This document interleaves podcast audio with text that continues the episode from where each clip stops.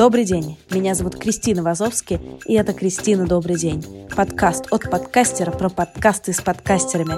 Каждую неделю я приглашаю в гости создателей своих любимых русскоязычных подкастов, расспрашиваю про то, как они начинали и как устроен их подкастерский быт.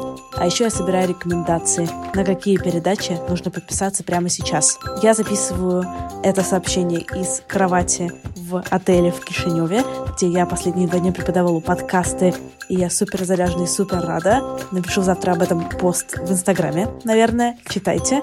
Но рассказать я вам хотела не это, а то, что 29 октября, уже в этот вторник в Москве, в баре «Ровесник», я вместе с Виталием Волком из подкаста «Наступают» буду делать подкастный Тиндер. Это будет вечеринка, вход свободный, на который можно будет прийти, если вы любите подкасты или если вы их делаете, и познакомиться со всеми. Я буду с Вахой. Будет много подкастеров, будет много слушателей, будем все общаться, знакомиться про подкасты, не про подкасты, но в основном про подкасты. Будет очень весело. Будем пить, будем танцевать. Обязательно приходите, если вы в Москве, и даже если вы воробушек, социофобушек, тоже приходите, я вас со всеми познакомлю, познакомлюсь с вами сама, будет круто. Когда я опубликовала анонс тусовки, мне начали писать, Кристина, а что в Питере? И я решила, блин, в Питере тоже надо сделать. Я буду там 2, 3, чуть-чуть 4 ноября. Может, встретимся, петербуржцы? Отпишитесь мне, пожалуйста. Я закину ссылку на сайт в описании подкаста. Там будет э, форма для имейла. Маякните туда, пожалуйста, если вы сможете прийти. Если мы соберем человек 10, 15, 20, то давайте делать. Соберем подкастеров, будем общаться, соберем слушателей, тоже будем общаться. Мне кажется, должно быть весело. Времени осталось мало, так что если вы знаете какие-то классные бары в центре, тоже напишите мне и что-нибудь посоветуйте. В общем, хватит болтать, давайте слушать подкаст. Всем спасибо. Сегодня у меня в гостях Сережа Карпов, создатель множества классных подкастов, о которых он расскажет сам. Сережа, добрый день. Кристина, добрый день. Расскажи, пожалуйста, чем и где ты занимаешься, и о чем подкасты, которые ты делаешь. Я создал такое великое множество подкастов, что даже не знаю, как о них говорить.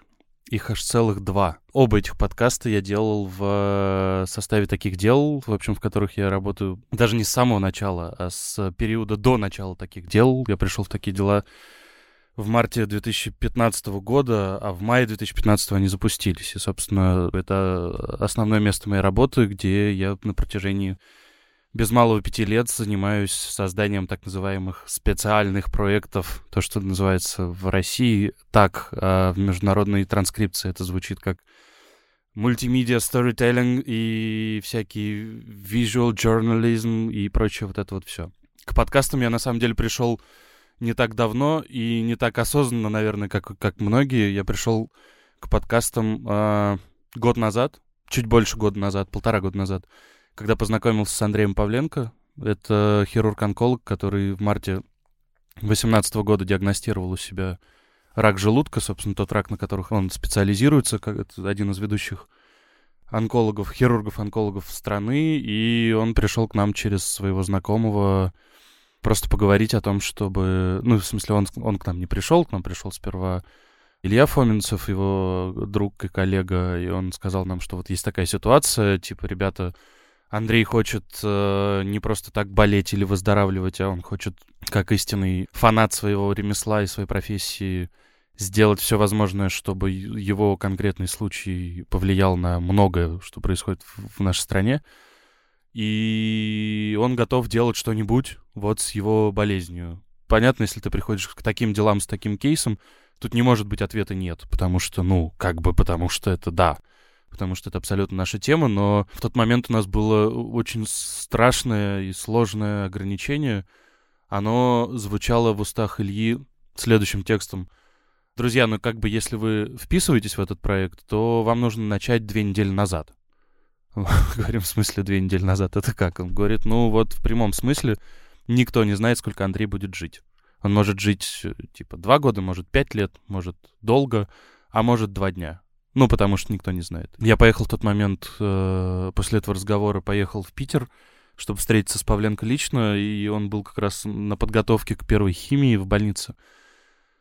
Я к нему приехал, это был просто обычный день, как бы, мы, ну, мы посидели, поговорили с ним, и, ну, я попросил, могу ли я записать просто твой, ну, наш с тобой разговор, чтобы переслать ребятам, потому что не было времени на пересказ, и, типа, я поставил телефон на запись, э, и пока Андрей говорил, я понял, что я вообще как бы человек с визуальным бэкграундом, я там 12 лет занимаюсь визуальной документалистикой и вот этой вот всей канителью, со звуками работал только постольку, поскольку звук нужен был в видео, а тут, когда я начал, ну, как бы просто слушать Андрея, как он говорит, что он говорит и как он это объясняет, а, его тембр голоса совершенно какой-то божественный. И его манеру, вот эту манеру врача, который проповедует антипатерналистский подход к пациенту, не вот это вот, типа, я сказал и спустил, а ты делаешь, объяснение до тех пор, пока человек не поймет, все это, ну, как бы сложилось у меня в голове. Я тогда совсем не занимался подкастингом, но я понял, что это совершенно абсолютно точно должен быть подкаст, просто потому что есть в конкретном герое вот этот конкретный потенциал, который в этой форме раскроется лучше всего. И, ну, и, собственно, и все, и мы стали делать с ним подкаст, и подкаст «Жизнь человека». Э, мы сделали один сезон, как бы с этим мы всем закончили, с этим проектом и подкастом, потому что у Андрея плюс-минус стабилизировалось его состояние, и делать подкаст постоянный про то, что с ним происходит, это достаточно накладно, с одной стороны, с другой стороны, но это просто будет хождение по кругу об одном и том же. Не знаю, возможно, будет второй сезон этого подкаста, может быть, и не будет, но, короче, мы пока как бы думаем. Вот. То есть для меня подкастинг — это не основная форма моей деятельности, моей работы, я по большей части работаю с картинками и со всякими визуальными образами. А подкастинг для меня это один из инструментов, ровно так же, как я выбираю там, типа, не знаю, сделать э, иллюстрацию, там, параллаксовый какой-нибудь веб или просто поехать фотоисторию снять. Ну, типа, вот так же примерно из этого ряда для меня, окей, есть еще вот инструмент подкаста.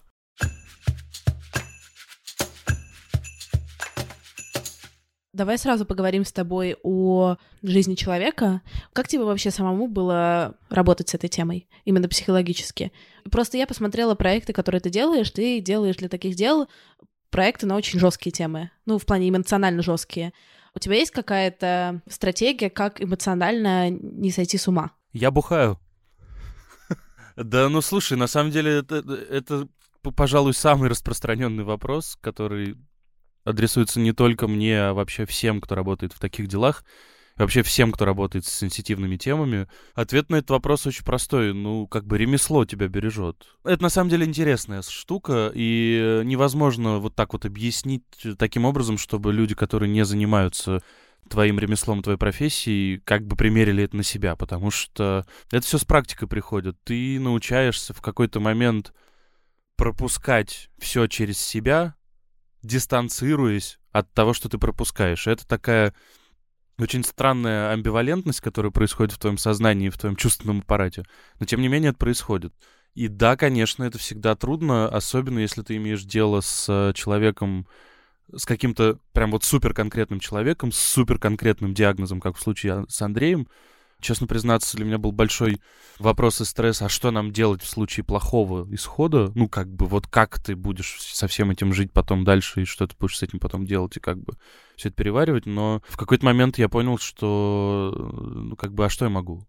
Кроме того, что я могу транслировать то, чего хочет Андрей, кроме того, что готов каким-то образом там с продюсерской точки зрения помочь Андрею сделать это получше, я понимаю, как это можно вывести там в какие-то аудитории, которым это важно и нужно. У меня есть какой-то там медиаресурс, чтобы говорить на эти темы.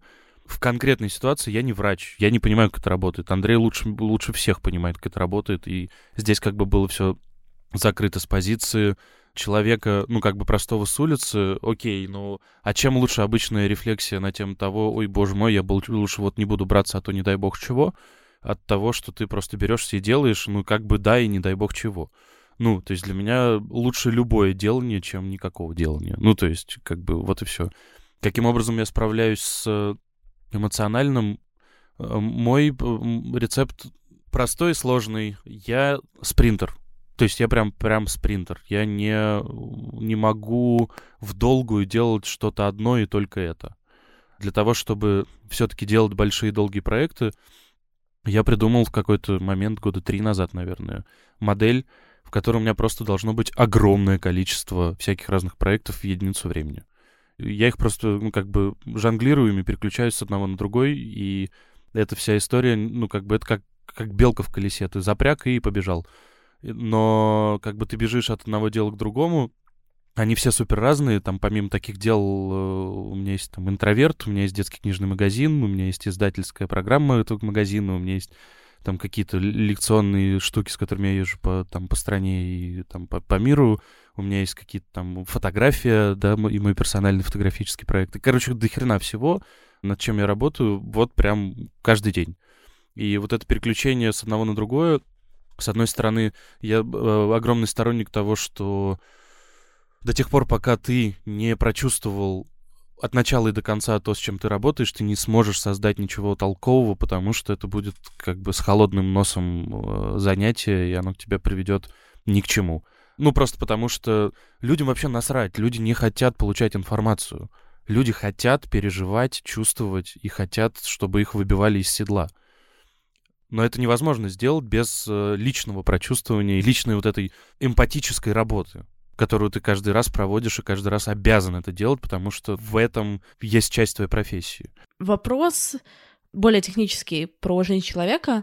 Ты сказал, что делать этот подкаст довольно накладно. Ты в самом начале сказал, но форма у него довольно простая. Это такой какой-то монолог, условно, да, с какими-то вставками диалогов с кем-то и каким-то саунд-дизайном, в принципе, довольно понятным. А почему накладно? Потому что это не подкаст. Ну, потому что подкаст — это часть вселенной проекта «Жизнь человека», в которой есть, помимо подкаста, еще фотографическая часть, э, которую делает Ксюша Иванова, полтора года снимает Андрея, и за это нужно платить деньги. Это видеосериал, который мы выпускали в течение года, и это стоит денег. Это там, текстовые сопровождения, это ведение пабликов и так далее. То есть это большая экосистема. Э, подкаст «Жизнь человека» можно считать оторванным от всего остального, но это не входит в нашу стратегию, потому что как бы мы не хотели этого и не думали о том, что мы это делаем, но по факту мы сделали одно из э, немногих трансмедийных произведений, которые существуют сегодня на российском рынке. Как бы подкаст является очень важной частью всей этой экосистемы инфраструктуры. Если мы, ну, ты зайдешь там в паблик ВКонтакте «Жизнь человека», там 65 тысяч отборных э, людей, которые ждут э, и как бы любят Андрея и там пожелают ему поддержки и так далее. Как они реагируют на подкастинг, это просто, ну, это фантастика. И мы когда цифры получили, мы, я просто не поверил, что это так работает. Ну, то есть мы, мы как бы всегда думаем про то, что подкастинг — это такой жанр для быстрых, молодых, современных, которые там в аирподах бегают между станциями метро и бургером и как бы вот таких кофеек попивают. В нашем случае это как бы женщины 35 плюс в регионах и малых городах России. Чего? Ну, то есть 51% прослушивания — это города, которые меньше 300 тысяч населения, в которых. Понятия не имею, почему. Я не имею представления, как это работает. Думаю, что это связано с тем, что проблема онкологии в России — это не проблема вон того дядьки, это лично твоя проблема. Ну, в смысле, персонально каждого, потому что не существует в России людей, наверное, существует, но это такое преувеличение, которое я допускаю. У каждого человека, живущего в России, есть опыт столкновения с раком. У каждого. Кто-то из родных, э, друзей, близких друзей и так далее проходил, проходит или прошел через это. Ну вот и все. Когда мы начинали делать этот проект, мы не понимали, что мы на гнойнике сидим. Ну, это прям гнойник который мы чуть-чуть ковырнули, и оттуда бфф, просто посыпалось. За первые три недели существования проекта к нам на сайт проекта пришло 400 тысяч уников. Это невозможные цифры. Это огромные цифры. Просто потому что, как бы никого не прося, этот проект сразу же подхватили федеральные каналы, федеральные медиа и так далее. Андрей через месяц побывал во всех крупных федеральных э, вещательных сетях, типа там Малахов, шоу и прочие вот эти все вещи. Ну и как бы оттуда, наверное, люди пришли, как бы пользуются же ВКонтактиком люди. Вы с Андреем разговаривали в начале о каких-то ожиданиях от проекта. Понятно, что такой кейс, что сложно загадывать что-то наперед, но у вас же, наверное, все равно было какое-то представление, как это будет работать, как, какой вы фидбэк получите и как это все отличалось от того, что вы на самом деле получили. Нет, никаких KPI мы не выставляли друг перед другом. Э, единственное, чего хотел Андрей, он, ну, как бы буквально произнес, что я хочу, чтобы мое заболевание изменило отношение людей в России к подходу врача и пациента, вот это с патерналистского в антипатерналистский ключ, и дало возможность э, людям, проживающим этапы борьбы с онкологическими заболеваниями, посмотреть, как это, с этим можно справляться, жить и, и ну, как бы пытаться делать, бороться, верить и вот это все. То есть это как бы его две главные задачи были. Со своей стороны мы, ну как бы, каким мы можем тут KPI выставлять? Ну, непонятно. Но это было бы довольно цинично выставлять какие-то KPI здесь. И мы, ну, мы просто делали и делали. Ну, это прям такое классическое «делай, что должен, и будь, что будет». Ну, как бы да. Всем привет с Кишиневской кровати. Я хотела вам напомнить, что 6 ноября запускается мой курс по подкастингу, как запустить подкаст с нуля. За две недели мы с вами разберемся от А до Я, как это работает, и первый эпизод вашего подкаста появится уже на всех платформах. Вся подробная программа в описании. Переходите, пожалуйста, по ссылке. Сайт называется chrisvazovsky, о боже мой, .com. Как оригинально, там все есть. Э, я очень я очень буду рада, если вы ко мне присоединитесь. Если вы хотели запустить подкаст давно, но не решаетесь, либо вы уже решились, у вас есть идея, но что-то идет не так, или вы решились какое-то время назад и что-то пошло не так, это то, что вам нужно. Это будет все про комьюнити, про поддержку, про любовь и про классные структурированные знания. Короче, записываемся. Если есть вопросы или какие-то сомнения, пишем мне, разговариваем. Всем Спасибо. Давай поговорим о втором твоем подкасте. Такого никогда не было. Во-первых, я хотела спросить про интонацию названия. Ну, потому что, когда говоришь, такого никогда не было, сразу и вот опять. Но когда слушаешь, э, не появляется ощущение некоторой иронии или сарказма. Что ваша команда в это вкладывали, когда вы придумывали? Ой, это сложный разговор. Ну, потому что это тот проект, который из бессознательного вылез. Ну, то есть это не проект, который мы рациональным мозгом каким-то придумали и вот стали его делать. Это штука, которую, ну, как бы... Это вообще должно было быть в совершенно другой форме, совершенно другим э, посылом, и это вообще не должно было быть подкастом. Но в процессе работы над той формой, которую мы изначально придумали, мы как бы сидели и просто размышляли. Это такой как бы коллективный брейнсторм в начале этого года мы посмотрели на календарь и поняли, что невероятное нагромождение страшных юбилеев в этом году. 25 лет начала Первой Чеченской, 20 лет начала Второй Чеченской, 20 лет э, взрывом домов в Москве, в Буйнакске, Волгодонске, 15 лет Беслану. И как же вот это вот все. И, ну, как бы у таких дел есть одна из важных миссий и стратегий. Мы говорим про недавнее прошлое, в том числе травматичное, сложное прошлое, потому что мы не можем не говорить об этом, потому что это наша страна, мы все хотим здесь жить и любим ее, и то, в каком мире мы будем жить завтра, это прямая производная, первая производная от того, как мы осознаем и понимаем, что с нами произошло уже. Когда мы посмотрели на это все, мы поняли, что нужно как-то реагировать и делать все эти, отраб... ну как, не отрабатывать. Вообще в журналистской среде есть такая история, типа негласное правило, каждый год ты обязан написать что-то про Беслан, потому что ты не имеешь права не написать. Ну вот просто ты можешь писать то же самое, но ты обязан это делать. И я считаю это правильной позицией. Другой вопрос э, здесь твоя личная амбиция включается, и ты каждый раз придумываешь велосипед с шариками и пытаешься понять, господи, божечки, ну а как же еще об этом можно говорить-то? Ну, серьезно, уже за 15 лет, ну, и в хвост, и в гриву, что говорится, да, а, не применительно к Беслану, конечно. Мы стали, ну, как бы встречаться и размышлять, как говорить об этих, там, четырех событиях, и поняли, что удивительным образом за прошедшее время очень мало каких-то осмысленных материалов было по отношению к этим событиям с позиции не разных дискретных трагедий, а с позиции, ну, вот такой цепочки событий. Ну, потому что все же понимают, что все началось 11 декабря 1994 года.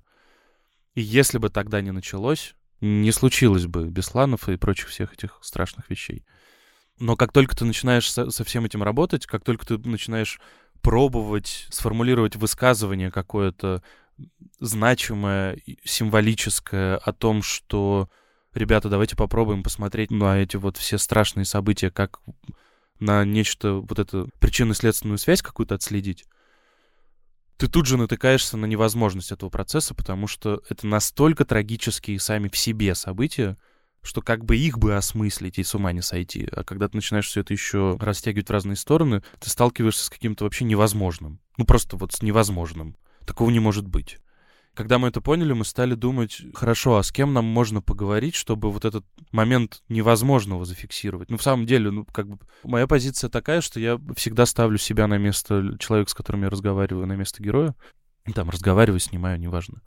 Я в какой-то момент просто такой представил, что мне там условно 35 лет, и я в 99-м году, 8 сентября, сижу такой себе на дежурстве в ментовке, ну, я дежурный мент, и мне звонит какая-то женщина, скорее всего, и говорит, что у нас тут это, дом взорвался. И у меня, в общем-то, есть инструкция, по которой мне действовать. Ну, то есть у меня есть вот кто-то там за меня придумал порядок моих действий, что я должен предпринимать в этих ситуациях. Но когда ты по-настоящему всерьез начинаешь это проживать, ты просто не понимаешь, как к этому относиться. У тебя просто не было такого опыта никогда. Ты просто сталкиваешься с э, невозможным событием, и твои мотивы и причинно-следственные связи, которые ты в своем поведении выстраиваешь, они просто никакой логикой не описываются. Ну, потому что там этого не работает, потому это трансцендентное такое. И мы в этом подкасте пытаемся найти вот эти свидетельства трансцендентного, а как обычный маленький человек, который узнает об этом из телепередачи, из, э, не знаю, там, сообщений родственников или откуда-то еще, как он сталкивается с этим невозможным. Ну нельзя же всерьез поверить, что в Беслане угробили такое количество детей. Особенно как, ну, как, ты, ты просто... Это невозможное. Вот. И это такая попытка исследовать невозможное.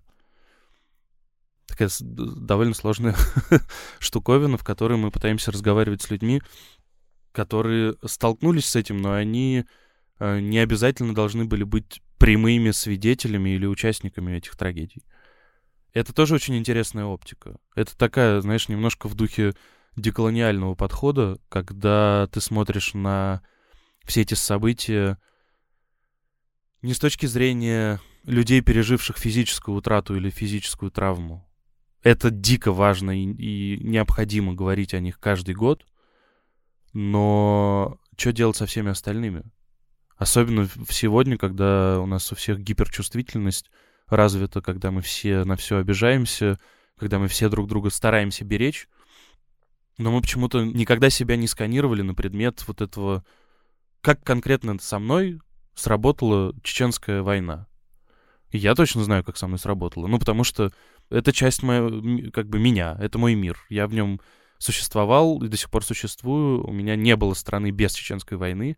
У меня не было пространства подросткового, когда я бы не находился в контексте сводок с передовой фронта.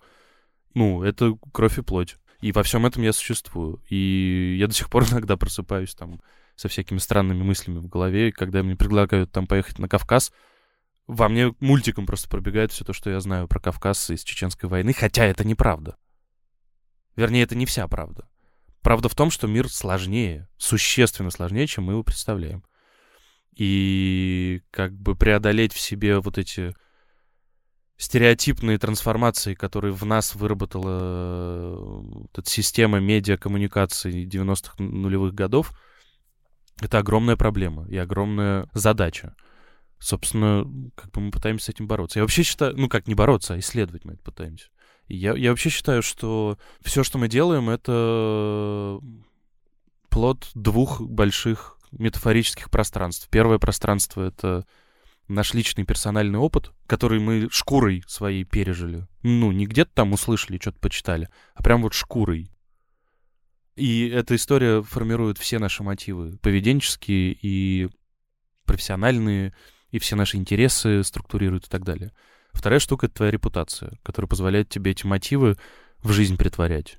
Ну вот, собственно, я и занимаюсь такой публичной саморефлексией, публичной психотерапией, такой автопсихотерапией. Ну, потому что это правда, как бы я пытаюсь побороться с этим. Условно, те дети, которые столкнулись э, как наблюдатели, да, я была в их числе, ну, вообще со всей, наверное, со всем комплексом вот этих вот э, событий, о которых вы рассказываете, в такого никогда не было, что у них за нарыв вот этой травмы, да, про что это, и как тебе кажется, у детей, которые сейчас столкнулись, например, с зимней вишней, которые вот про это слушали, наблюдали и так далее и тому подобное, будет ли у них вот этот нарыв как-то отличаться? когда они подрастут, его можно будет как-то, он, когда он чуть-чуть вылезет в их э, взрослости уже, в какой-то зрелости. Когда мы думали над «Зимней вишней», над, над реквиемом, я, кажется, понял, что «Зимние вишни» для меня это, ну, как бы, вот, вот это мой Беслан. Ну, потому что, когда мы встречались с редакцией, с ребятами обсуждали, что и как делать, у нас довольно разновозрастная редакция, в том числе есть люди там, которые активно работали в Беслане, и, и так далее. Я увидел, что они не так остро реагируют на Кемерова, как там я, например, получив опыт родительства, получив опыт воспитания своего ребенка, вот как-то у меня это произошло позже просто. И я понял просто, что у них это уже есть, и они уже с этим работают. Ну вот, и у меня теперь появилось. Для меня Беслан более понятная трагедия. Мое подсознание не воспринимает трагедию в «Зимней вишне» как череду случайностей. Мое подсознание воспринимает эту трагедию как теракт. Только в этом теракте нету такого объективного другого. Ну вот в Беслане есть этот другой, и он понятен. И понятно, как бы кто враг, а кто не враг с самого начала да, окей, когда ты начинаешь разбираться, там, этот образ другого смещается, но тем не менее, а, как бы он есть. А с зимней вишней образ другого — это мы. Вот и все. Это вот это, знаешь, по Стругацким серость такая разлитая. Это когда я там не плачу налоги, это когда я перехожу на красный свет улицу, это когда я считаю возможным договориться с ментом, заплатить ему 500 рублей штрафа, чем платить тысячу по... Ну вот понимаешь, вот это вот все. Это когда мы чуть-чуть себе даем поблажечку, и вот как бы, как бы никто ни за что не ответственный, а в смысле не ответственный. Ты когда просто начинаешь примерять на себя, ты ну, как бы... Люди пошли посмотреть мультфильм, а потом некоторых даже не нашли. Это как в смысле? И кто за это ответственен? Да как бы никто, ну потому что, ну все, ну что, ну сделают сейчас ответственным там охранника какого-нибудь или управляющего этим торговым центром. Но мы же все знаем, что это неправда. Мы все знаем, в чем причина. И лично я виноват в том, что случилось с зимней вишней. Я никого не заставляю чувствовать это так, как чувствую я, но я это так чувствую. Это моя вина, что там-то произошло. Вот такое. Я точно не ответил на твой вопрос. Но вот для меня, я, ну, я просто не могу ответить за других людей. Я, я не понимаю, как они это будут оценивать, и будут ли они вообще это оценивать. Кто оценивает там, кто вообще сейчас вспоминает про эту хромую лошадь? Ну, реально. А кто вспоминает сейчас, кто вспоминает сейчас про обрушившийся в Москве Колизей? Да всем насрать просто. Ну, просто насрать. Потому что, как бы не, не потому что плохо, а потому что память работает тогда, когда есть забвение. Ты не можешь все помнить, ты должен забывать для того, чтобы твоя память работала. Вот и все. Просто для кого-то это, ну вот, больно и шкурно по-прежнему, а для кого-то это не так важно. Так вот, я считаю, что, ну, одна из моих задач делать так, чтобы моя ответственность за там конкретную зимнюю вишню и моя боль по этому поводу, так же, как и по поводу Чечни и Беслана, просто, ну, как бы ныла публично. Ну, потому что я считаю, что это одна из моих обязанностей вот в этом пространстве медийном, в котором я там не сильно присутствую, делать жизнь людей сложнее. Потому что как только у людей жизнь простая, мир становится бинарным, и мы начинаем друг с другом орать, доказывать, махать флагами — мы прекращаем разговаривать, искать какой-то компромисс, язык какой-то общий вырабатывать. Мы просто клеим ярлыки друг на друга и ни к чему не идем. Ну, как бы это путь к гражданской войне. Вот и все. Слушайте мой подкаст «Это провал». Подписывайтесь на нас в социальных сетях. Все ссылки будут э, лежать в описании подкаста. Спасибо большое всем, кто поддерживает меня на Патреоне. Вы очень крутые ребята. Помогаете мне делать это дело э, более успешно и более системно. Всем желаю хорошей недели. Всем хороших выходных. Пока-пока.